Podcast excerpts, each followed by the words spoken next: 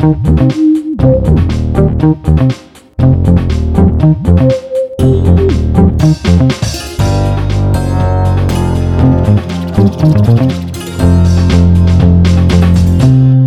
привет, это подкаст «Дневники Лоры Палны». Меня зовут Маша Погребняк. Меня зовут Митя Лебедев, а это значит, что вы слушаете, как мы рассказываем самые разные истории самых разных маньяков из самых разных стран, в том числе и из России. И мы не просто изучаем биографии серийных убийц, но и пытаемся понять, каким образом они дошли до такой жизни и стали теми, кем они стали.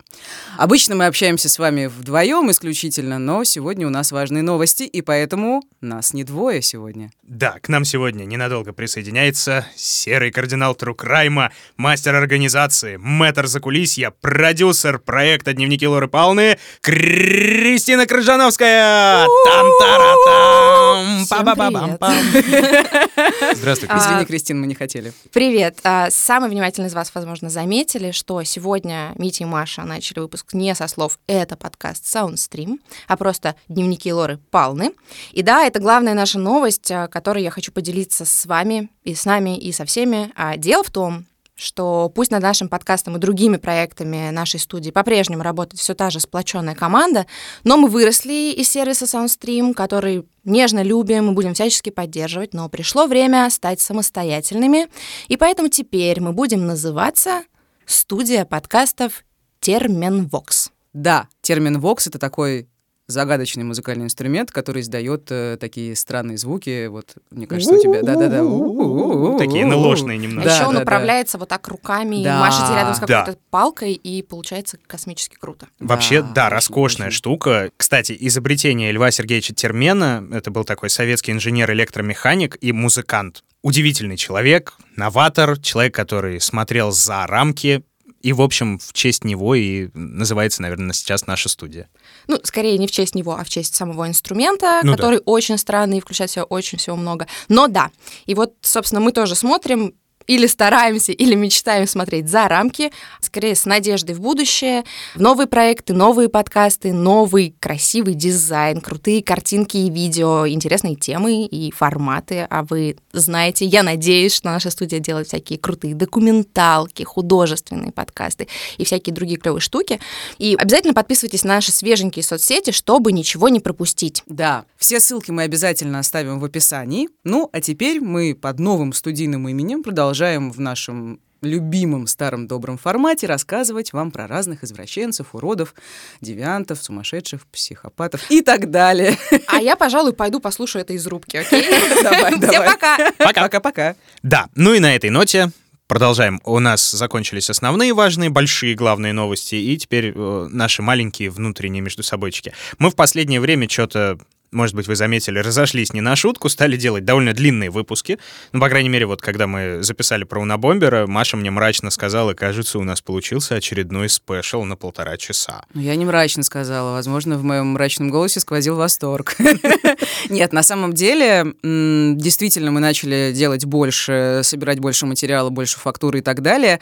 Правда, нам пишут, что большие выпуски — это здорово, но вы тоже нам сообщите, если вдруг действительно мы немного перегибаем палку с хронометражем, пишите нам в комментариях, стоит ли нам действительно продолжать делать большие выпуски. Ну, у нас примерно получается час, час 15, около того. Или с гаком, да. Да, или с гаком, да. И насколько тяжело воспринимать э, наши истории вот в таком часовом варианте. Я просто помню, что когда мы записали выпуск про уральского монстра, про Винничевского, он получился всего 40 минут, и нам сказали, почему так мало? И мы, видимо, восприняли это как бы близко к сердцу. Challenge accepted. Да, в общем, пишите, что вы об этом думаете. Ну, а пока мы хоть чуть-чуть постараемся приблизиться к комфортной длине выпуска, так что да, сразу к делу. Маша, как ты относишься к браку? Я, можно, под- подожди, Боже можно я сразу мой. шуткану? Э, хорошую вещь браком не назовут. Ух! Слушай, ты, ты просто своими вопросами вот это вот приходишь в студию, садишься, как ты относишься к браку? Давай, рассказывай. Ой, ну сейчас меня опять назовут ужасной чудовищной феминисткой, которая расшатывает э, скрепы семейные. Ну ладно, ну ладно, у меня противоречивое к нему отношение. Я считаю, что это просто формальность. Я считаю, что брак нужен для вот этих всяких юридических, ну, короче, всяких вот этих бюрократических вещей из серии. Ты можешь войти к мужу, если он заболел и лежит в больнице, в реанимацию, еще что-то, получить визу, по-моему, за него. Ну, какие-то тебе дают это определенные права. Наверное, это удобно. Не знаю, насколько это действительно необходимо. Ну, я почему-то с юности думаю, что сакральность брака преувеличена, что вообще-то по статистике статистика не очень хорошие в России. Браки распадаются очень часто, и какой смысл их заключать, чтобы потом разводиться и ругаться из-за какого-нибудь холодильника, я не знаю, или микроволновки, нажитой непосильным трудом. Совместно нажитой. Но с другой стороны, да. я понимаю, что, наверное, в этом есть смысл, ну, в зависимости от того, что ты вкладываешь в это понятие, как у людей отношения, у всех все индивидуально. Но лично я равнодушна, у меня нет мечты, а, я хочу выйти замуж. Нет, не хочу, мне все равно. Вот. Ну, я там не была, с другой стороны, возможно, мне скажет, вот тебя никто замуж не берет, эх ты. Не знаю. Ходишь бобылем. Что вот. ты выдумываешь? Нет, Все ну, хотят. У меня есть партнер, мы с ним живем, все нормально. Ну, практически есть такой термин гражданский брак, правда, он не грамотный, если не ошибаюсь. Да, называется. гражданский брак это который в ЗАГСе заключен. Да, да, на а самом настоящий, деле. Ну, который в церкви. В народе так называют. Ну, в общем, сожительство. И я не знаю. В общем, у меня, видишь, нет какого-то четкого мнения. Я считаю, что можно без этого обойтись и ну Прости, вот... я сейчас могу долго об этом говорить. Лучше заткни меня.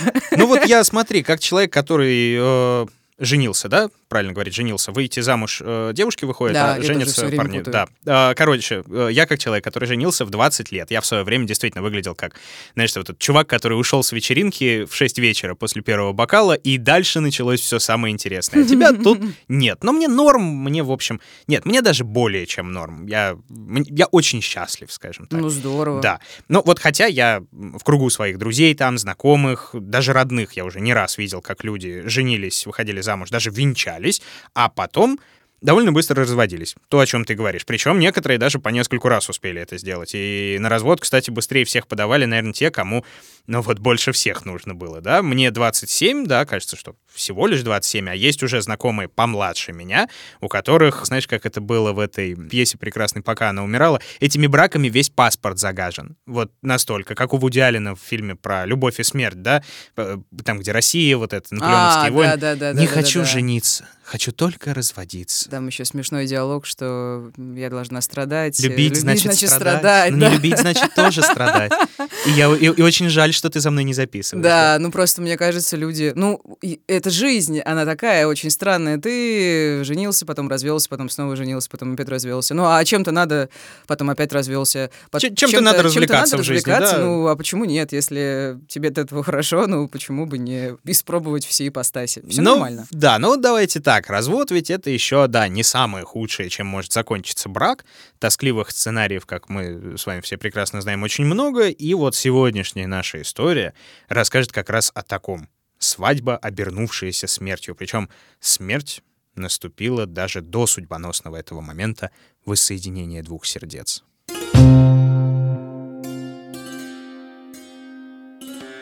Сегодня мы с вами вновь отправляемся в очередную экзотическую страну контрастов — в Индию. Туда, где пряный аромат карри, звуки нежного ситара смешиваются со зловонием гниющего мяса и оглушительным жужжанием мух. Где величественный Тадж-Махал высится над свалкой, простирающейся на километры.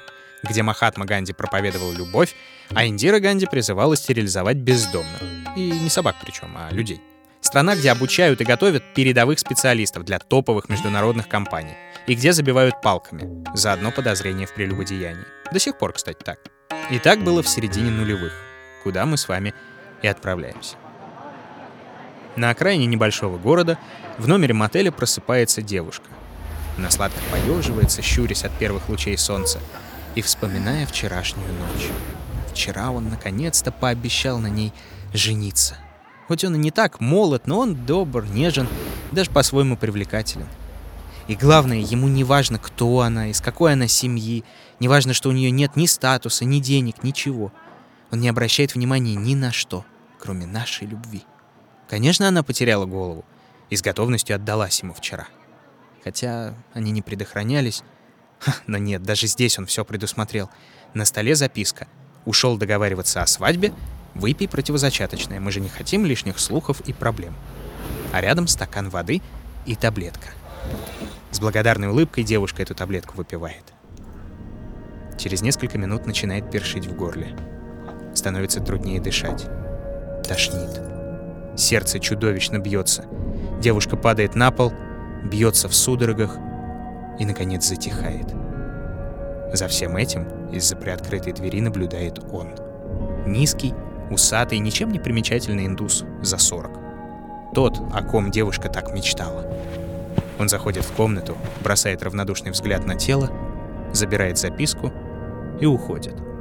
Своего он добился. И больше его здесь ничего не держит. Вот это мощная история. Я так понимаю, Ух. что сегодня очередной такой соблазнитель, коварный, как говорится, да, который таким удивительным образом убивал своих жертв. Да, Кошмар. Тот еще негодяй, да. Короче, звали нашего сегодняшнего героя... Ох, сейчас будет непросто, но я постараюсь. Звали его и Судхакар Кулал, и Шашидар Пуджари, и Судхакар Ахчария, и Ананда, и Бхаскар. И все это были выдуманные имена, которыми он представлялся своим жертвам. А в реальной Боже жизни, мой, да. это сложно. Вот-вот, и я о том же. Звали его в реальной жизни довольно просто Мохан Кумар. Самым веселым сразу скажу, Кумар — это обычная, довольно распространенная индийская фамилия. И не то, о чем вы там подумали. Вот А это я, вот честно всё. говоря, ни о чем не да? Кумар. А, а, в этом смысле. Ну ладно, хорошо. Не надо так. Ну, ладно. Мохан Кумар, которого в газетах прозвали Cyanide Mohan которое можно перевести как «цианистый Мохан» или просто «цианид». За пять лет своей преступной деятельности он охмурил и убил как минимум 20 девушек из разных городов и городков Индии. Причем девушек определенных, как об этом вспоминал офицер опергруппы Санджив Пуруша, причастный к поимке Кумара. Своей целью он выбирал незамужних женщин из бедных, разорившихся или опозоренных семей. В первую очередь девушек, которые выглядели старше возраста замужества. Чаще всего он завязывал разговор с потенциальной жертвой, представляясь сотрудником госслужбы. И если получал положительный отклик, добивался обмена телефонными номерами, а затем строил отношения, которые заканчивались печально. Подожди, а возраст замужества — это какой возраст? Что он имел в виду? Да, мы обязательно поднимем эту тему в выпуске, как и многие другие, потому что история действительно вот достойная лучших традиций Болливуда. Если не боевика, где там пули ловят руками, да, и на конях под взрывающейся цистерной с бензином проезжают, да, то вот той самой мелодрамы, где «Я признаюсь тебе, что я не твой давно утраченный брат, а твой отравитель, и пока я буду делать это, естественно, в форме песни он это будет делать, мои 40 слонов для тебя станцуют». Ну да.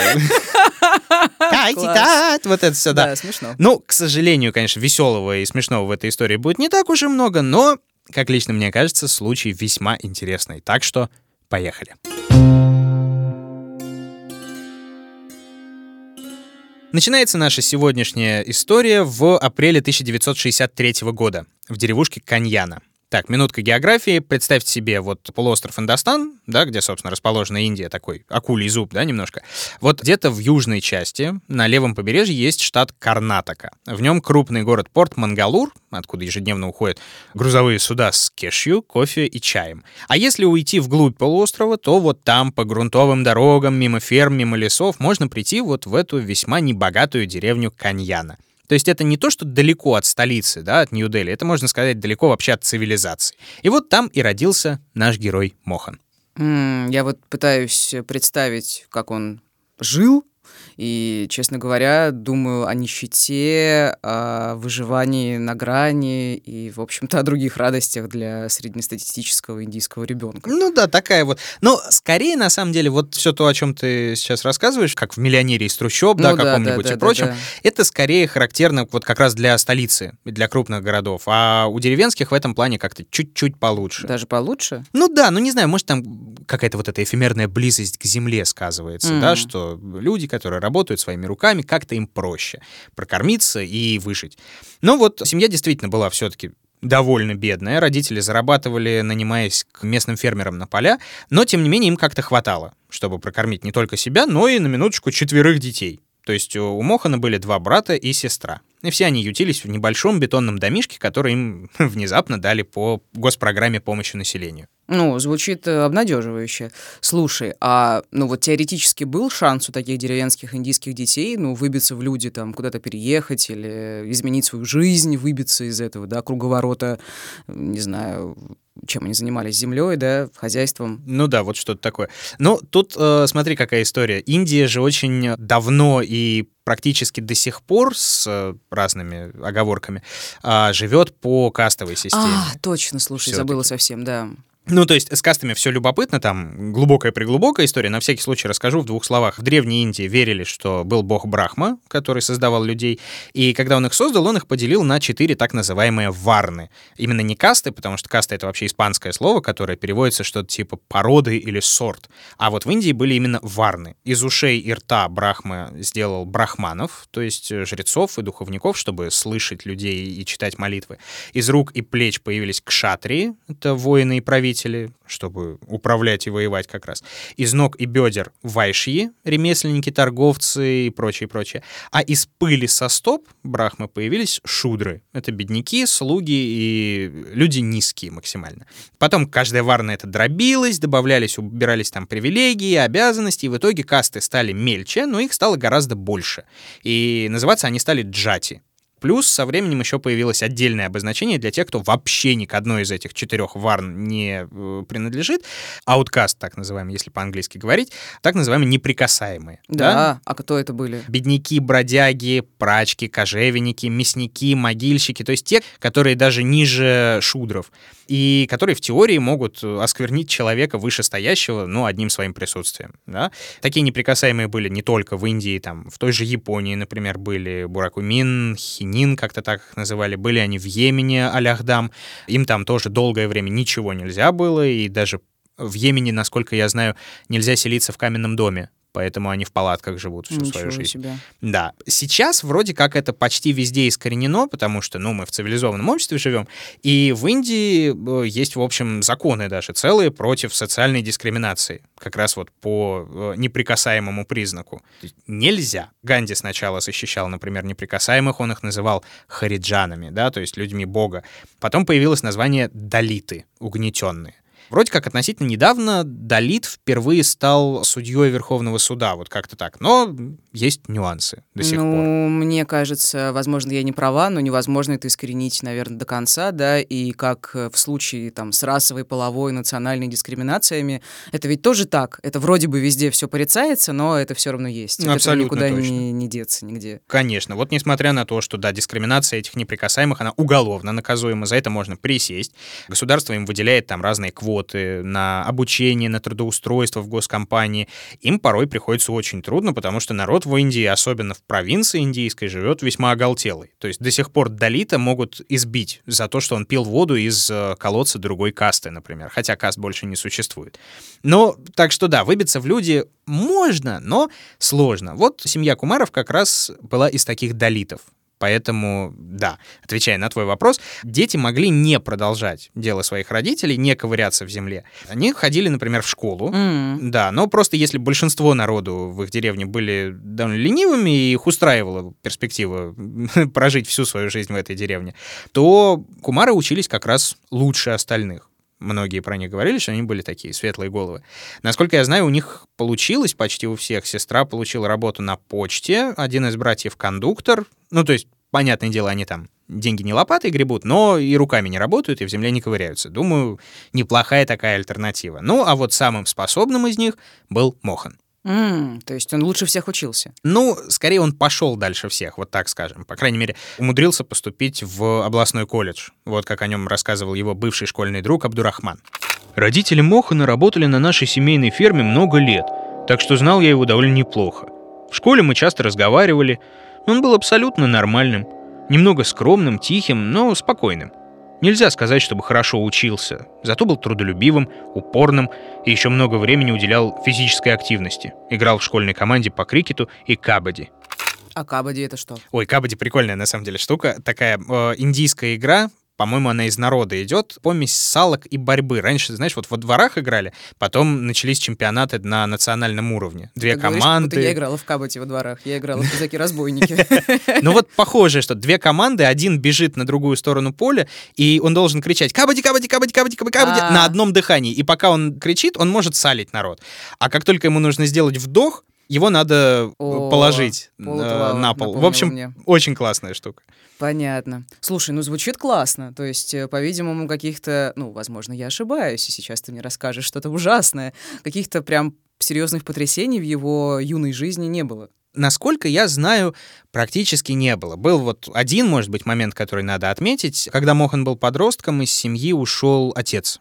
Соответственно, мать с четырьмя детьми осталась одна, финансовое положение усугубилось, личное горе, и родственники говорили, что у Мохана были очень тесные отношения с мамой, и он сильнее других переживал все это. То есть это и свое горе, и ее личное горе, и так далее. Подожди, а он в семье был старшим или младшим или средним? Или А это вот не принципиально? Тут я не ты очень знаешь? помню, ну, но ладно, неважно. да. Э, Я просто не нашел, к сожалению, нет таких четких данных. Но, тем не менее, вскоре он принимает решение устроиться на работу поближе к родному дому и становится учителем в местной школе. Ну, круто. А он выучился на учителя, я так понимаю. Нет, самое интересное, что в колледже он пошел на BA, это Bachelor of Arts, да, вот это бакалавр гуманитарных наук. Вот такая вот штука. Но в школу его взяли, несмотря на отсутствие диплома педагогического и опыта какого-то не было. Ну, наверное, потому что это, если рядом с домом, это какая-то индийская провинция, и, наверное, всем не особо принципиально, да, если Ну, у тебя диплом да. педагога. Ну и плюс ко всему, я думаю, там не очередь желающих за ну да, не, не такой забором. большой выбор. Да, думаю, этот же фактор, кстати, и повлиял на то, кем Мохан стал в школе. Он начал преподавать английский, математику, науку, это типа нашего окружающего мира, и физкультуру в начальной школе. А с другой стороны, не знаю, может, это нормальная история для младших классов, когда один преподаватель на вот столько предметов. Ну, по-моему, у нас такое тоже есть. Ну, может быть, было, честно говоря, уже не помню. Ну Давно да. это было, я уже старая. А, Это было было, старческое кряхтение. Так, он преподает в школе, отлично. Он, видимо, молодой, да? То есть сколько ему было лет? А, значит, в 84-м он начал учить детей, ему был, соответственно, 21 год. Да. А, чуть позже происходит немного странная история. Он влюбляется. Причем влюбляется в свою ученицу. Ох, ох, ох. Да, по имени Мэри. Но она влюбляется в него. А у потому них, что наверное, он- огромная разница в возрасте, раз он преподает в младших классах. А, она была в седьмом классе на тот момент, как я А. помню. Я плохо подготовился, я не копался, сколько классов в Индии, но да, она была весьма молода. Но они ребята хорошие, поступили здорово, они решили подождать, пока ей исполнится 18 лет, Мгм. и поженились. Очень трогательно, на самом деле. Но потом они довольно быстро разошлись, к сожалению, потому что Мэри была из христиан, а Кумар э, религию менять не собирался. Ну, развод. Поэтому пару лет спустя он женился на девушке по имени Манджула, уже из своей общины, вот как она сама вспоминала о своем муже. Он всегда был со мной нежен. В первые годы жизни мы немного разговаривали. Мохан обычно приходил домой из школы, ужинал и сразу ложился спать. После того, как мы переехали из дома моей матери, он стал говорить со мной чуть больше. Но мы с ним никогда не ходили гулять вместе, не выбирались в магазин. Я всего раз составила ему компанию, когда он сопровождал своих учеников в школьную поездку. Помню, что он часто наставлял меня следить за успехами наших детей, но сам для этого ничего не делал. Даже шоколадки ни разу не купил. Я растила их практически в одиночку. Слушай, ну странно, если честно. Такой прям безэмоциональный, безразлично относящийся к детям. Тихий. Ни разу не купил шоколадку. Вот Что тут, да, вообще э, Ну преступно. ладно, ну вроде пока все... Ну, вообще странно, если честно, да, странно. С одной стороны странно, с другой криминала особого как бы нет. То есть таких людей очень много. Ну да, Наверное, конечно. да. Но оказывается, что не все так просто. Много позже его жена выяснила, что Мохан долгие годы жил не то чтобы двойной, как мы э, узнаем чуть позже, а тройной жизнью. Я сейчас не про криминал, о котором мы чуть позже обязательно поговорим. В какой-то момент она обнаружила, что в другой деревне есть другая женщина, Да и эта ладно. женщина, нет, и эта женщина тоже его жена. Ну, получается как, ни третья, ни вторая жена друг о друге не знали долгие годы. Он э, жил на два дома, в обеих семьях у него было по двое детей. И самое веселое, что законом это все запрещено. В Индии нет многоженства. А официально. зачем он так себе усложнил жизнь? Или это случайно получилось? Пес его знает, с одной стороны, с А, другой, а, там было ради чего, видимо, усложнять жизнь, потому что девушки довольно красивые, что одна, что другая. Да, про многоженство. Если раньше, например, да, в Индии встречалось несколько жен у одного человека, то только там в высших кастах, да, для сохранения чистоты рода сейчас точно нельзя. То есть Кумар, судя по всему, каким-то образом обманул систему, обзавелся документами поддельными или что-то в этом роде. Ну, то есть вывод такой можно сделать, что наш скромный герой оказался совсем не таким скромным, а вполне себе охочим до прекрасного полутоварищем, да, и готовым при этом пойти на хитрость, на обман и на не самые простые телодвижения. Вот это уже супер подозрительно. Да, да, в общем-то, такие черты вполне хорошо ложатся в портрет будущего серийного убийцы. Криминал в жизнь Мохана Кумара пришел в начале нулевых, когда ему было уже под 40. Тогда произошла довольно странная история. Он столкнул женщину в реку. Случайно? Или как? Или специально? Зачем? А, вроде как случайно, вроде как специально, не до конца понятно. По одной из версий, он хотел на ней жениться, но она отказала. Боже Да. мой. По другой, как раз сам Кумар рассказывал, да, что по другой все было наоборот. Она добивалась его руки, но тот активно помнил, что он женат, оказывается. Ну, причем там сколько? Дважды, да? Да, дважды женат. Но тут смотри, сразу честно скажу, я четких временных указаний, когда у него там вместо одной жены получилось две, то есть там, когда он вступил в третий брак, я их не нашел, так что не уверен. Но это не столь важно. Важно то, что женщина оказалась в реке и едва спаслась ее там какие-то рыбаки местные вытащили. А Кумара схватили и осудили в покушении на убийство, за что и отправили в тюрьму, правда, всего на месяц. На месяц. А почему так мало? Ну, э, типа там это всего лишь покушение, с одной стороны, несмотря на то, что на убийство, плюс сыграли смягчающие обстоятельства, что типа, по неосторожности, в состоянии аффекта, непреднамеренно. А, Да, по всей видимости, его оправдали, вышел он до этого под залог, но все-таки в тюрьме провел какое-то время. И вот там, по одной из версий, познакомился он с одним ювелиром. Ювелир загремел в тюрьму по любопытной причине. Он неправильно избавлялся от отходов своей работы. Отходы эти съели коровы и козы, после чего умерли. О, интересный факт. Ну, хотя, учитывая отношение к коровам в Индии, это, в Ну принципе, да. объяснимо. А, но все-таки я не очень понимаю, чем там, в принципе, могли отравиться животные, что он такое выбрасывал. Вот. Выбрасывал он в том числе одно вещество, которым обрабатывал золотые украшения и орнаменты травил, а именно вполне популярный и вполне законный в профессии ювелира цианистый калий. Да ладно, серьезно? Но это, видимо, какая-то старая древняя техника. Сейчас э, вряд ли пользуются цианистым калием. Учитывая, что все это наша вся эта история произошла в середине нулевых, я так понимаю, что и не совсем она ушла в А, небытие. Ну, Интересно. а, вот насколько я вычитал отрывочно в ювелирке, его используют для гальванизации, по-моему, да? Товарищи слушатели, если есть профессионалы, поправьте меня. А га- галь- гальванизация это что? Гальванизация. Вот. Пишите в комментариях, что такое гальванизация цианистым калием золотых орнаментов. А мы Ты хорошо узнаем. выговариваешь это слово зато. Ну ладно, хорошо, я поняла, примерно. Какой-то процесс. Да, но так или иначе, деле. чище, по-моему, становилось. То есть, ну, грубо говоря, чистка, Мгм. как я понял, опять же. Так или иначе, от этого ювелира Мохан Кумар узнает, как быстро наступает смерть от цианида, из серии «Сколько нужно корове, чтобы умереть», да, и где его несложно достать. Ага, вопрос логичный, который я тебе Мгм. задам. Насколько его сложно достать в Индии? Это действительно просто сложно? Как это? Вот очень тебе хочу рассказать про доступность цианида в Индии, но под конец оставлю, чтобы вот прям уже не совсем Ладно, отвлекаться. ладно. Так вот, с этими полученными знаниями Мохан выходит из тюрьмы. Оправданный или под залог, или там несправедливо осужденный, не суть. Окружающие слышат, выдают разные версии. Но так или иначе, человек с настолько уже сомнительной репутацией не может работать в школе. И Кумар теряет свою должность учителя. Как мы помним, у него семья, на тот момент, если вовсе не две семьи, детей кормить надо, детей много, а он, в общем-то, больше-то особо ничего и не умеет делать, да, кроме как учить и, ха, грубо говоря, любить. Да. И, по всей видимости, именно тогда у него родился план жуткого совмещения приятного с полезным. Блин. Да. Ну, Да, как мы уже упомянули в самом начале, Кумар нацелился на случайных девушек, достаточно молодых и привлекательных, но в то же время достаточно старых для замужества. Не, Как не я. кричи, не кричи. Я не буду кричать, ты что? Я тоже старая для замужества. Я В моем боюсь. родном городе я старородящая, вообще, в принципе, мне уже пора.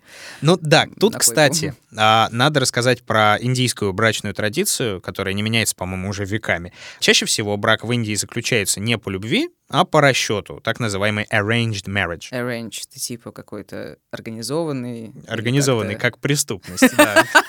ОПГ. Да, ОПГ. Ну, э, согласованный или договорной брак. Потому что женятся не двое любящих сердец, да, а женятся целыми семьями, целыми кланами объединяются, да. Обычно очень большими кланами, там, вплоть до каких-то там троюродных родственников. В общем, огромная э, история.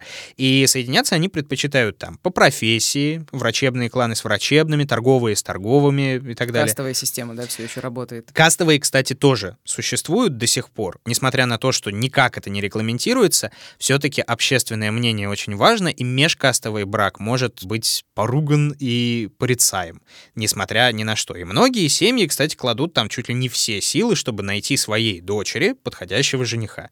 Мгм. Первый уточняющий вопрос. Ты говорил, что касты законодательно упразднены. То есть теоретически можно э, выйти замуж или жениться на ком-то из другой касты, правильно? А, С одной стороны, у каст нет, грубо говоря, юридической силы. А, Э, подоплёки. Есть юридическая сила, и точно есть, у вот как раз неприкасаемых, у долитов. И дискриминировать их нельзя, за это можно присесть. А все остальные, ну, они вроде как существуют, а вроде как и нет. Это такая история, как, э, не знаю, как наши там родовые какие-то истории. Мы там из купцов, а мы из крепостных. Ну, Понятно. Всем ну, ладно, наплевать. интересно, почитаю. Так, и ты еще говорил, что ищут э, жениха для дочери, а наоборот это работает? Типа... сыновьям невесту? Ну да, да, да, да. Скорее нет, потому что с гендерным равенством в Индии все до сих пор очень-очень грустно. Несмотря на то, что мужчин по статистике там больше, по-моему, на 80 миллионов больше мужиков в Индии, чем барышень. Ого. Да, и как бы жениться должно быть гораздо сложнее, чем выйти замуж. В теории, но все равно заинтересованной стороной остаются девушки. Красноречивее всего это видно по традиции так называемого даури. На на наш язык это приданное. Да, долгие века это считалось прям обязаловкой-обязаловкой, чтобы в семью жениха уходила не только невеста, но и очень, очень хорошая сумма денег, украшений и прочих богатств. Многие семьи, кстати, начинали откладывать на даури с рождения дочери. Иначе был неплохой шанс, что она так старой девой и останется. Слушай, я тебе уже несколько раз пыталась спросить. Ты, видимо, не хочешь меня расстроить. Да. Когда же все-таки в Индии старая дева считается старой девой? Ну вот смотри, раньше и кое-где сейчас даже для очень выгодного брака отдают и отдавали. Сейчас это очень редко, но раньше отдавали, начиная с 10-12 лет. То Ну, есть Наверное, вот- сейчас это все-таки нонсенс, Да, я надеюсь. Да, сейчас, слава богу, подходящий возраст невесты с 16 лет. Ну, такое тоже. Ну, как у ну, нас. ладно. Да, у нас же есть Нет, это. подожди, 16 лет возраст сексуального согласия. Или И- можно жениться, по-моему, еще нельзя в а, 16. По каким-то особенным а, обстоятельствам. А, Мы примерно с тобой знаем, мы взрослые люди, какие-то могут быть особенные обстоятельства. понятно, да, я поняла. Да. А, но уже, например, после 22 лет можно теории зачислять в старые девы. Ну, я так и думала, да. Ну Давай вот. дальше. Постараюсь не думать о своем грядущем 30-летии. Ну, по крайней мере, насколько я э, знаю, как раз 22 года было э, самой молодой жертве Мохана Кумара. Да, возвращаемся наконец-то к нему. Минутка Википедии закончилась, поехали. А, считается, что свое первое убийство Кумар совершил в 2004 году. Модус операнди, который у него фактически не менялся на протяжении всей его криминальной карьеры, заключался вот в чем. Мохан знакомился на улицах с девушкой. Подкат был традиционный «О, я мог вас где-то видеть. Мы могли с вами встречаться?» Прям пикап-мастер. Да, да. Ну, то есть, да, да, как бы так с девушками не знакомиться, но лично я думаю, что если потенциальная жертва как-то благосклонно отвечает на такие ухаживания со стороны незнакомца, то это уже может показать, ну, степень некоторого ее отчаяния, да, и большое ее желание найти себе спутника. Но учитывая, что девушки там озабочены, да, поиском спутника. Да, Как ты уже да. говорил. И они, и под давлением, и так далее. Кумар очень долго обрабатывал каждую девушку. Он выяснял, из какой она семьи, как у них обстоят дела с деньгами, почему она до сих пор не замужем, и так далее, и так далее. Если что-то его не устраивало, если оказывалось, что, например, она замужем или была замужем, Или, бедна, да? Да, или... э, Нет, вот именно бедных-то он как раз и выбирал. А, подожди. Да. Ладно, потом расскажешь. Тех, понимаю э, тогда. потому что обычно не бедные девушки не замужем это как бы легкий нонсенс. Мгм. Все-таки из богатых семей обычно пристраивали. А здесь вот как раз другая была история. Если же все подходило, если она была слишком старой для брака, извините, пожалуйста, но как есть, да, реалии Индии. Старая для брака, но все еще красивая и привлекательная, без особых перспектив и очень нуждающаяся в муже, он продолжал ее охмурять. Например, спрашивала, к какой касте ты принадлежишь? Она, услышав ответ, сразу говорила, да ты что? О, и я из той же.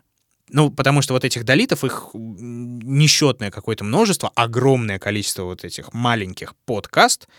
Подкастов. Подкаст! Смешно. да. Извините, как здорово, у нас так много общего. Ну, чем просто еще больше располагал к себе. Ну и он, разумеется, придумывал. Он, видимо, хорошо знал все про касты и мог представиться, прикинуться кем угодно. Конечно, врал на прополую по каждому пункту. Называл не настоящие имена, расхваливал свою очень крутую должность, очень хороший доход, оставаясь при этом безработным, да, как мы помним. А на что он вообще жил в таком случае, если он был безработным? Чуть позже. А, ладно, ладно, Да. ладно. Он жаловался на свое одиночество, опять же, при двух семьях, да, на свою глубокую несчастность в безбрачии, ну и так далее. И отдельно, например, уточнял, что если подвернется такая прекрасная, подходящая девушка, то я готов жениться с закрытыми глазами, даже не обращая внимания, что у нее там даури этого нет, Прид- приданого. Приданого. Да, то есть прям вот на самом деле с козырей заходил, серьезно. Так, все-таки я немножко не понимаю. Он охмурял бедных девушек, даже если у них не было приданого, и, ну, просто пользовался их бедностью и отчаянием, чтобы обольстить. Ну ладно, вопрос, зачем он это делал, наверное, ближе к концу, но все-таки в чем был смысл охмурять именно бедных, бесприданного и так далее?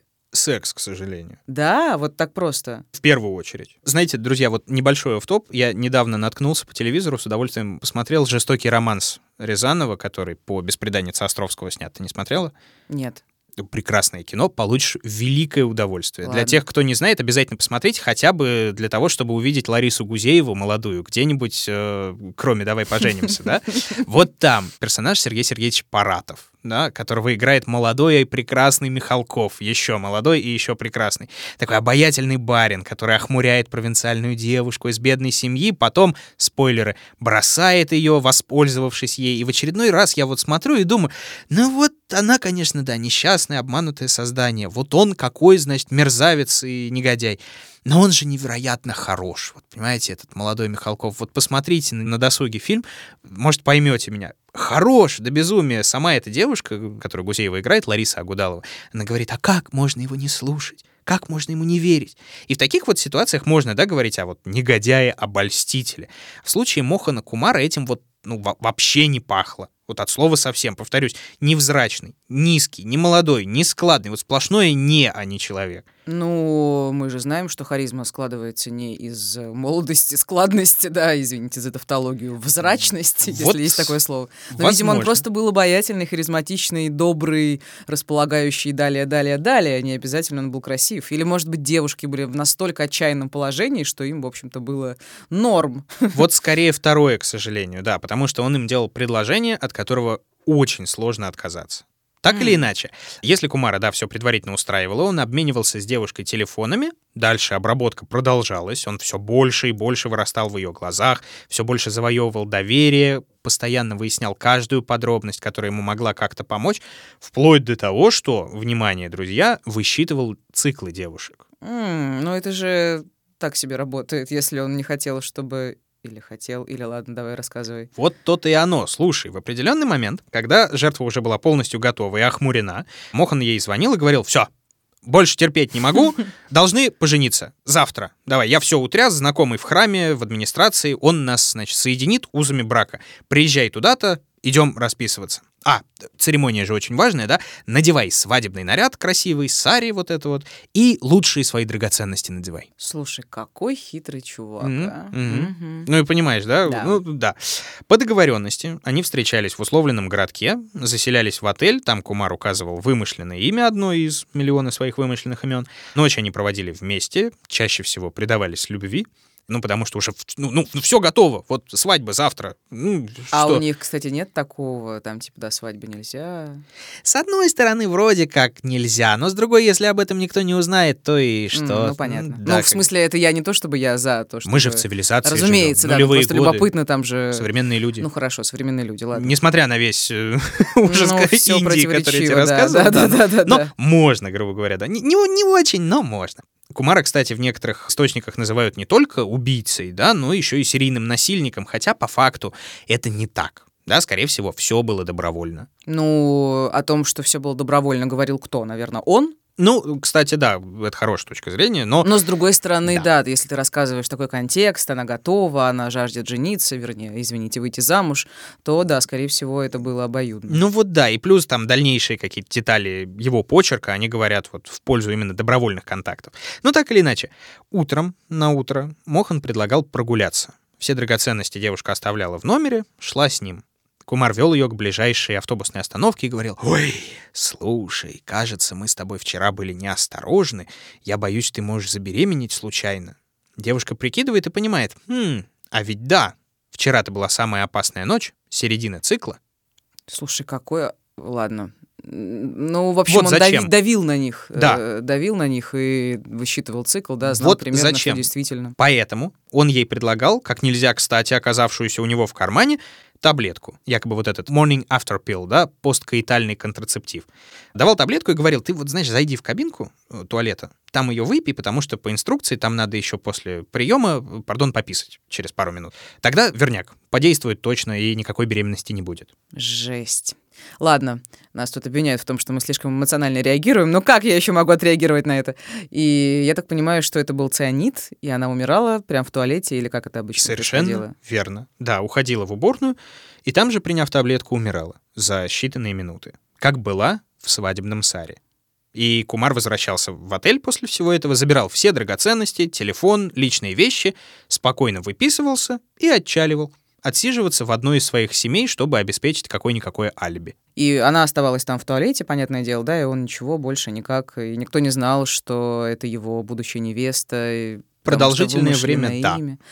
Так, понятно. Ну, и он начал, ты говоришь, в 2004-м, из скольких он успел? Пять лет он этим всем занимался. С каждым годом количество жертв росло. Если в том же 2004 он убил только одну девушку таким образом, то на протяжении 2009 уже 9. И это из тех, что удалось доказать. А сколько всего? Ты там говорил, по-моему, в начале около 20 или что-то в таком духе? Да, доказать удалось как раз 20, но возможно, что Мохан Кумар таким образом мог расправиться с 32 девушками. Вопрос. На протяжении пяти лет в туалетах, наверное, ну, все-таки с какой-никакой регулярностью находят девушек мертвых в свадебных нарядах. Это никого не смущает? Ну вот, э, хм, как тебе сказать? Их, конечно же, да, Ну, находят. разумеется, конечно. Да, там иногда простые люди выламывают дверь, иногда полиция и так далее. В разных деревнях, в разных городах это все происходит. И по уже сложившейся грустной, если честно, традиции начинается самая грустная часть нашей истории. Никто ничего не понял, никто ничего не расследовал. Я так понимаю, что, к сожалению, роль играла то, что эти девушки были из бедных семей, никому неизвестные, скорее всего, да, и, в общем-то, никто не поднимал условно какую-то бучу, не заставлял их расследовать, и не было давления извне никакого, видимо, Это, да? во-первых. И, к великому сожалению, играло то, что это были просто девушки, как минимум, в первую очередь. Потому что, ну а зачем расследовать? Ну, ни- никаких документов у них нет. Никто их не видел. Да, все-таки автобусная остановка, там люди приезжают, уезжают, никто никого не разыскивает. Вообще никто никого не разыскивает. Ну подожди, ну все-таки, ну у них же хоть кто-то был, ну какие-то родственники, там какие-то семьи, ну не все же они были вообще совершенно не принадлежавшие ни к какому сообществу и так далее. Ну, семьи были действительно у всех. Но вот как это все описывал э, инспектор Субраманишвар. Можно сказать, что полиция претерпела неудачу, разбираясь в этом деле. Но нужно понять все сложности подобных случаев, особенно когда семьи погибших не дают следствию адекватной информации, а иногда просто врут офицерам, что еще больше запутывает поиск преступника. В случае с жертвами Мохана Кумара многие родители попросту забывали, что их дочери вступали с ним в связь. А иногда данные о связях погибших больше создавали проблемы и вопросы, а не решали их. Да уж. Ну, конечно, некоторые семьи все-таки подавали да, заявление о пропаже, но в большинстве случаев нет. И тут, можно сказать, сыграла немного хитрость Кумара, потому что после убийства он иногда звонил родственникам жертвы, и либо от лица своего этого вымышленного персонажа, либо от лица какой-то третьей стороны сообщал, с вашей дочерью все хорошо, она вышла замуж, она живет у меня или там у вымышленного персонажа. И, получив такую информацию, многие семьи радостно выдыхали. Все, пристроили непутевую эту девицу, теперь она проблема своего мужа. Вот и все.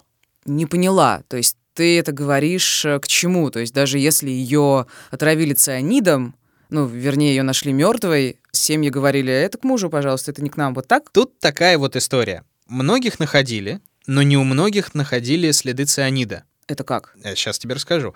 Смотри, из всех случаев только два образца дошли до лаборатории. И полицейские, увидев результаты, посмотрели, ну, решили, ну, а что, видимо, женщина просто покончила с собой от несчастной любви. Все, дело закрыто. До свидания. И их при всем при этом... Это все, что я могу сказать, извини. Да, их при всем при этом никто не ищет в основном. То есть либо они просто теряются без заявления о пропаже, либо заявление о пропаже подается слишком поздно и их уже не находят. Слушай, но все-таки кто-то догадался же, что странная серия так называемых самоубийств, да, свадебное платье. Ну, почерк же, твою мать. Вот в том-то и дело, что никто не связал это в серию. И это неизвестно из-за разрозненности, из-за того, что их находили в самых разных уголках, да, из-за отсутствия какой-то связи между полицейскими участками, то есть они смотрели только на свое одно это дело и не видели общей картины. Непонятно. Много там есть вещей, за которые стоит осудить полисменов, но не суть. Так или иначе, все это продолжается вплоть до 2009 года, в 2009 году как раз пропала одна из последних жертв Кумара, 22-летняя Анита Мулия.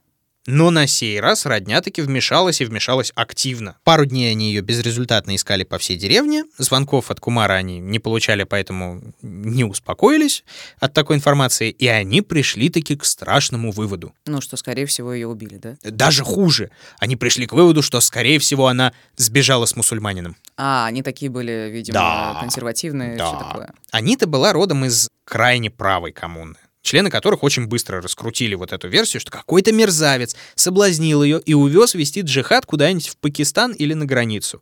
То есть для правоверных индусов это очень очень страшно. Позор, позор, позор. Так что в том районе очень быстро вспыхнули народные беспорядки, и усилились они, когда родственники узнали, что полиция практически ничего и не делает, да, для поисков несчастной Аниты. В итоге толпа из 150 человек, натурально с вилами и факелами, да, обступила участок и грозилась разнести тут все по камешку, если им тут же не предъявят пропавшую девушку. Класс, но это же, наверное, Да. сработало, да? Мне кажется, что в России так надо делать периодически, потому что ничего просто больше не, не способно повлиять на органы. Ну смотри, вот в тот момент полиция все-таки смогла выторговать да, у разъяренной толпы время на поиски, сформировали опергруппу из крутых специалистов и через пару дней действительно обнаружили тело девушки. Тело, подходящее под описание этой несчастной Аниты, правда, в 160 километрах от ее дома. Ну, тут уж за дело взялись по-настоящему. Провели экспертизу, всех, кого возможно, опросили, даже изучили историю ее звонков с ее Звонков. телефонного номера. А, твой взгляд на... А, намекает мне на что-то. Она созванивалась с этим чуваком. Конечно, конечно, и долго они говорили. Но вот сразу именно на него выйти не удалось. Они отследили номер. Оказалось, что вот эти долгие разговоры с неизвестным абонентом были с номером, который принадлежал другой девушке. А девушка, как оказалось, тоже пропавшая. А, то есть, возможно, поправь меня, если я не права, Кумар, по всей видимости, крал сим-карты своих жертв, звонил с вымышленных, ну, вер- вернее, с телефонов, не принадлежащих ему, и получалось так, что якобы пропавшие девушки общались друг с другом. Якобы да, ну и запутывал О, я след. права, Да, ух ты вообще такая, я молодец. именно так. Ну он там не крал, он просто забирал это все, да, ну после смерти каждый. Опергруппа отслеживала номер за номером, каждый раз находила все новую и новую пропавшую девушку. Офигеть! Да. То есть, наконец-то стало понятно, что это дело рук какого-то конкретного человека-маньяка. опять нет. Да что ж такое-то? Поначалу они думали, что в регионе действует банда, А, которая версия, да. похищает девушек, чтобы, да, продавать их в рабство или чтобы рекетировать, да, вымогать э, деньги у семьи. Не, ну с другой стороны, они поняли, что кто-то это делает целенаправленно. Да, что вообще эти дела хоть как-то связаны. Это тоже было приятно. Но все равно ничего из ряда вон выходящего, вот эти, да, похищения. Плюс ко всему, не совсем сразу они поняли, что это именно убийство, потому что они новых тел не находили. Потому что Кумар осознал, что он на мушке, условно говоря, и затаился, или что? Не-не-не, когда они обнаруживали пропавшую девушку, да, э, телефон пропавшей девушки, они понимали, что есть, грубо говоря, заявление, что она пропала, а тела-то нет, А, все потому что их кремировали довольно быстро, без Мгм. заявления. Вот такая вот грустная история. Ну, Ну, все сложно, да. прям, да. как тело, не востребованное родственниками, да, вот такая вот штука. Но вскоре версию с похитителями все-таки отвергли, по одной из версий, когда все-таки нашли какое-то тело, и уже поняли, что, скорее всего, имеют дело с маньяком. Опергруппа подключила все окружные участки, чтобы обрабатывалось каждое заявление о пропаже. Попутно пытались отследить сим-карты каждой девушки в этой цепочке, да, которая хоть как-то связана с этим делом. Но вдруг хотя бы одна из них там еще жива, например, и куда-то позвонит. Ну да, или Кумар воспользуется ее сим-картой. Да, да. И в какой-то момент им удалось, им повезло. Вау. Да, одна сим-карта активизировалась, ее отследили, приехали в деревню, откуда был совершен последний звонок, и нашли телефон в руках ребенка. Да, вот, о боже. Бегал веселый такой радостный индийский пацан. А полицейские спросили, а чё- откуда у тебя телефон-то? И ответ изменил ход всего дела. Учитель дал. Дядя Мохан Кумар. Фантастика. Бум. И его задержали. Нет, Ну что ж такое? Ну, не совсем, потому что, как бы, во-первых, железобетонных доказательств у полиции все еще не было, и, с другой стороны, найти его было сложно. Все равно он был главным подозреваемым, но надо было найти и надо было доказать. И, опять же, отследив телефонную историю, они вышли на еще одну девушку, с которой, по всей видимости, сам Кумар подолгу говорил вот сейчас, именно недавнее время. Полицейские с ней связались, им опять повезло, девушка была жива-здорова, она только вот должна была стать его очередной жертвой рассказали, кем может быть ее ухажер, и попросили ее заготовить ловушку. По просьбе полиции девушка связалась с Кумаром, договорилась с ним о встрече, и когда тот приехал, его таки повязали. Во время допросов Кумар вел себя странно. Поначалу он все отрицал, но вот как только начали появляться новые доказательства, начал сознаваться. А что это были за доказательства? Ну вот, например, после ареста выяснили таки, что он жил на две семьи, да, обыскали дома обеих жен, и в частности нашли, внимание, дневник, куда он записывал свои разные имена для разных девушек. Чтобы не запутаться, да, наверное? Да, удивительное дело, у него с памятью было не очень, и он вот эту свою черную бухгалтерию вел именно, чтобы не запутаться. Обалдеть. Слушай, ну это же, наверное, весомая штука, да? Этого, возможно, хватило, чтобы его осудить. Вот с одной стороны, да, но с другой недостаточно весомые. Все-таки, как я понял, у него у самого хотели выбить признание. И в какой-то момент он действительно косвенно сознался, что причастен к смерти 32 девушек. Потом он, разумеется, дал заднюю, вину свою всячески отрицал, и вот, судебный процесс со сбором всех улик, с экспертизами очень долго длился, без малого 11 лет, кстати. Ого-го! Это, наверное, потому что это все не расследовалось долго, да? Нужно А- было собрать массу материалов. Но все равно очень долго, 11 лет. Ну да, плюс э, рассмотрение в разных инстанциях еще там подключалось и так далее. Тоже любопытная история. Сейчас тебе расскажу про сам судебный процесс. Вскоре после ареста основные детали дела в СМИ просочились. Тогда-то он и получил свою кликуху, вот эту Cyanide Mohan. Газетчики сразу разыскали всех его жен, пообщались даже с матерью. Она, кстати, до конца верила в его невиновность, Как осуждала матери, да. общество, кстати, Мгм. да. Но он же неприкасаемый, он же Далит. Вы просто его ненавидите, и всех нас вы ненавидите, и хотите повесить на него каких-то там мертвых девиц. И если с ним что-то случится, она говорила, что она долго не проживет и покончит с собой, скорее всего. Да, очень часто матери отрицают даже при железобетонных доказательствах, да, вину своих сыновей. Ну, конечно, и учитывая их какую-то а, ну да, они же были сверхблизкую связь. близки. Да. Слушай, а Кумар, я так понимаю, общался с журналистами или... Вот, насколько я понял, общался, но неохотно. Но когда все-таки вот соглашался на разговор, вел себя довольно-таки цинично. Одна газета его, например, описывала как такого спокойного, отстраненного, но все же какая-то вот проскальзывала нервозность небольшая. Например, Кумар во время интервью иногда беспокойно облизывал губы и держал указательный палец у уголка рта. так вот не отнимая. К тому моменту, к моменту интервью, Кумара уже обвинили в трех убийствах в суде первой инстанции, и вот как он на это реагировал. Интервьюер. Почему вы убили этих женщин? Кумар. Я не говорил, что убил их. Тогда как же их находили мертвыми в туалетных кабинках? Я создал эту ситуацию. Зачем? Они угрожали, что расскажут о нашей связи своим семьям или заявят в полицию об изнасиловании, если я на них не женюсь. Это могло бы стать проблемой. А почему же вы не женились? Ну, у меня уже есть две жены. Управляться с двумя семьями и без того непросто. А вы чувствуете какую-то вину за содеянное? Каждый раз, когда женщина умирала, мне было очень плохо.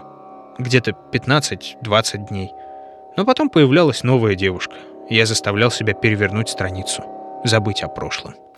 Я сейчас задумалась на таком моменте. Получается, он давал им таблетку, но они принимали ее сами. То есть фактически, то есть, наверное, можно было привязаться к тому, что он их, ну, де-факто он их не убивал. То есть он не брал таблетку, не засовывал в рот, условно говоря, жертве, да? То есть девушка же сама ее брала, но с другой стороны она не знала, что это цианид, и да, как бы фактически он ее убивал. Ну, то есть вот такая заковыка. Это как было с этим Тахакира Сираиси. Э, девушки шли к нему, чтобы покончить жизнь ну, вернее, чтобы он помог ему уйти из жизни, да, и ну вот, я думаю, наши слушатели помнят, чем это все кончилось. Ну, Такая так, вот да. очень сложная история. Скажи, это было как-то учтено? И как-то на это обращали внимание, на такой... Понятно, что он чудовищный, да, вот этот, чудовищный да? ублюдок, это безусловно, но тем не менее, можно же было за это зацепиться, наверное. Как я понял, вот эта вот вся история, что он не действовал своими руками, что он фактически создавал ситуацию, да, и что его нельзя таким образом признать убийцей, это была одна из основных линий его защиты. Ну, то есть его адвокаты все-таки взяли ее на вооружение? Нет, у него не было адвокатов. Он отказался от адвокатуры, он решил защищать себя в суде сам. Блин, ну это же сложно, если у тебя нет образования юридического и так далее. Как он это делал? Ну вот ты знаешь, возможно, он был о себе настолько высокого мнения и думал, что он такой умный, что уже вот просто никто другой не сможет изложить это дело правильнее, чем он сам. А возможно, он просто решил хайпануть на всей этой истории еще сильнее и выжить вот максимальное количество этой криминальной славы своей. Mm, ясно. Ну и что, насколько удачно у него получалось защищать себя самостоятельно? Вот смотри, газеты очень интересно описывали судебный процесс, где он был вместо адвоката. Выглядел он действительно внушительно. Да, такие толстые папки записей, несколько ручек в нагрудном кармане, да, которыми он делал заметки по ходу общения с судьей, с прокурорами. Но как говорится, много амбиций, мало амуниции, серьезно. Так как он профессиональным адвокатом не был, то очень много ошибок допускал на тех же перекрестных допросах, да? А под конец он и вовсе скатился до мелких докапываний. Например, там многозначительно отмечал «Ваша честь, в суде указано, мол, я продавал украшения, взятые у жертв, а я их в ломбард сдавал. Ну, это большая разница, знаете ли. Надо оправдать. Все, бюрократическая ошибка, сворачиваем суд, я пошел домой. И многозначительно так. Ну вот да, именно. Ну и я так понимаю, что это было вообще не жизнеспособно, учитывая там как бы его очевидную вину, его все-таки приговорили, я надеюсь. Да, да, все-таки он был осужден до апелляции, там, до повторных рассмотрений в высшем суде ему грозила смертная казнь. И его приговорили первой инстанции. Но он подал апелляцию, сам себя защищая, опять же. И в июне 2020 года, это совсем недавно, можно сказать, окончательная инстанция приговорила его к пожизненному заключению. И большинство случаев так и не удалось доказать. И осудили его, ну, получается, там, посчитанным инцидентом. И выходит, что арестованный в 2009 году 46-летний Мохан Кумар жив и здоров. Кстати, в апреле 2021 ему исполняется 58 лет. У меня остался вопрос все-таки. Можно я его да, задам? конечно. Ты так испугался. Помнишь, я спрашивала про то, насколько легко достать в Индии цианид? Ты да. мне на него так и не ответил. Помню. Значит, по поводу легкодоступности в Индии цианида. Не то, чтобы он прям доступен, по крайней мере, недостаточно, чтобы его мог купить там какой-нибудь обычный простой человек, который тонкостей всех не знает. Но это, кстати, еще один огород э, в камень полиции, которая вот находила девушку с э, содержанием цианистого калия в крови. И говорил, ну, да, покончила с собой. Ну, да, норма. Это не норма. Грубо говоря, там гораздо больше способов есть, куда менее трудозатратных и простых. Но вообще складывается действительно ощущение иногда, что цианид в Индии достать легче, чем чистую воду. Но благодаря той же криминальной прессе, например, да, был еще один случай, который произошел примерно в те же годы. С 99 по 2007 там орудовала женщина, которую прозвали «цианистая Малика» или Джаяма, или Кемпапа. Цианистая та, какие. другая третья. И по похожей Прозвища. схеме, да, она травила женщин, забирая у них драгоценности, но с религиозным уже уклоном, не с э, брачным. Она их приглашала в храмы на молитву. Блин, тоже крутая история. Да. А почему ты рассказал? Потому что я наткнулся на нее уже активно А. готовя Кумара. Ну Если ладно, ладно. хотите, ребят, я расскажу серьезно, потому что очень классно. Она еще такая, знаешь, харизматичная, огромная, страшная женщина с суровым лицом. Жесть, вот это, конечно, да. Ну, то есть, и плюс ко всему, она чуть ли не первая в своем роде женщина-серийная убийца в Индии. Так что, если вдруг интересно, welcome. Да, интересно. Слушай, ну так все-таки он доставал цианид как? Как я понял, у ювелирных поставщиков. Да, продавец, который его снабжал отравой, он выступал в суде, и он был абсолютно уверен, что Мохан ювелир. Тоже ювелир, и пару раз отсыпал ему цианистый калий килограммами. Боже мой. Килограммами! Я где-то, кстати, увидел информацию, что тогда кило цианида стоило где-то в районе 350 рупий. На наши деньги по курсу 2003-2004 года это в районе 2500 рублей. Всего лишь. Килограмм. Да уж, слушай, но ему же, наверное, нужно было каким-то образом создавать эти таблетки, как он их создавал. Есть информация? Вот как Ну, вот там именно была и где именно... мастерская или что? Это же вообще опасно же. Как я понял, не нашли его, эту мастерскую. Но залежи все-таки обнаружили. Порошок цианида хранился в доме его третьей жены Шридеви. Хотя она сама об этом ничего не знала. Вот как она вспоминает об этом. Я никогда не видела цианида в его вещах. Иногда заглядывала в его сумку, ничего кроме бумаг и маленького зеркальца. Еще у него была небольшая пластиковая бутылка с тальком. Каждый раз, когда она пустела, он ее наполнял из контейнера. А вообще он был скромным, добрым, неагрессивным. Иногда я одалживала ему деньги со своего счета.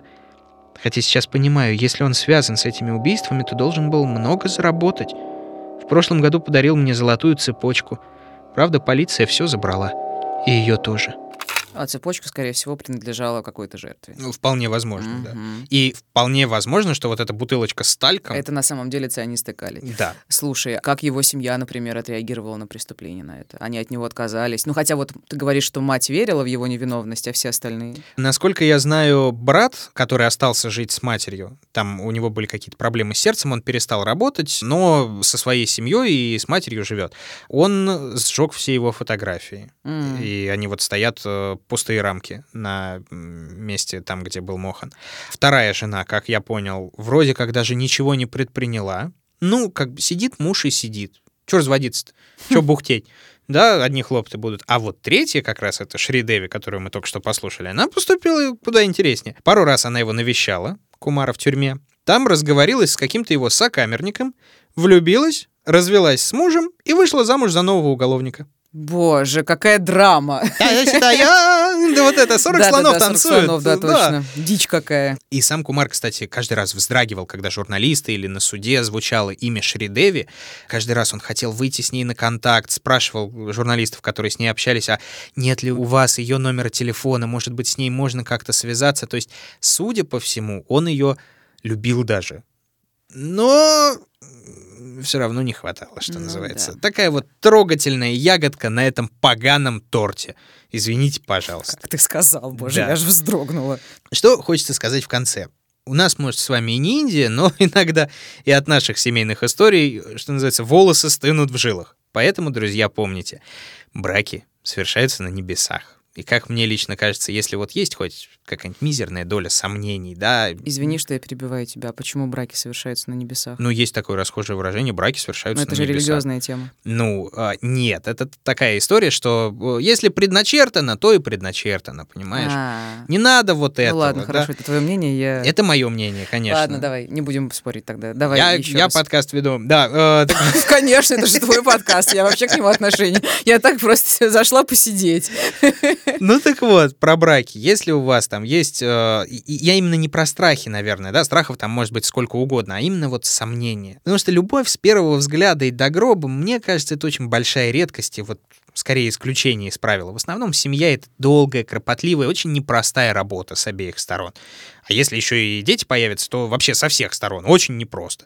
И, наверное, свадьбу нужно играть ну, не ради красивого платья, торта и конкурсов интересных, не для того, чтобы тетя из Сибири потанцевала, а ради чего-то более важного. Засим поучения юного бумера закончены. Юный бумер, слушай, кстати, классно, буду тебя так называть. Не старый, не вечно молодой, вечно старый. Да. А, да, это был подкаст «Дневники Лоры Павловны» студии подкастов «Термин Вокс». А, звучит? Звучит как? Да, классно. Свежо, по-новому, да. классно. Меня зовут Митя. Меня зовут Маша. Продолжайте подписываться на нас в любимом мобильном приложении на сайте SoundStream, с которыми мы по-прежнему дружим. Вступайте в нашу официальную группу ВКонтакте. Слушайте нас на всех любимых ваших подкаст-площадках.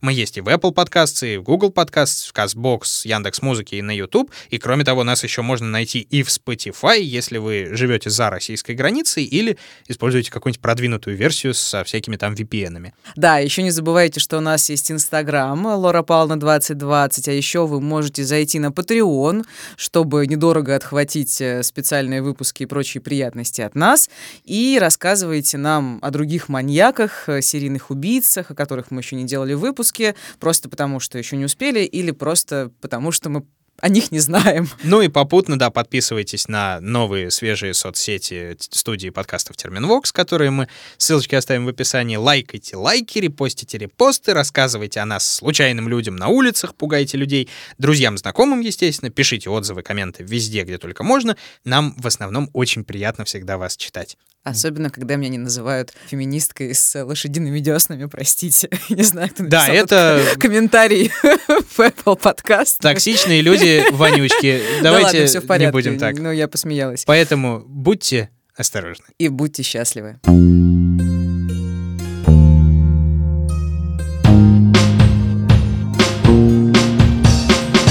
Над подкастом работали ведущие Мария Погребняк и Дмитрий Лебедев, звукорежиссер Евгений Дударь, продюсер Кристина Крыжановская. В подкасте использованы материалы и отрывки интервью с новостных порталов Digi World Media Network, Indian Express и Bangalore Mirror.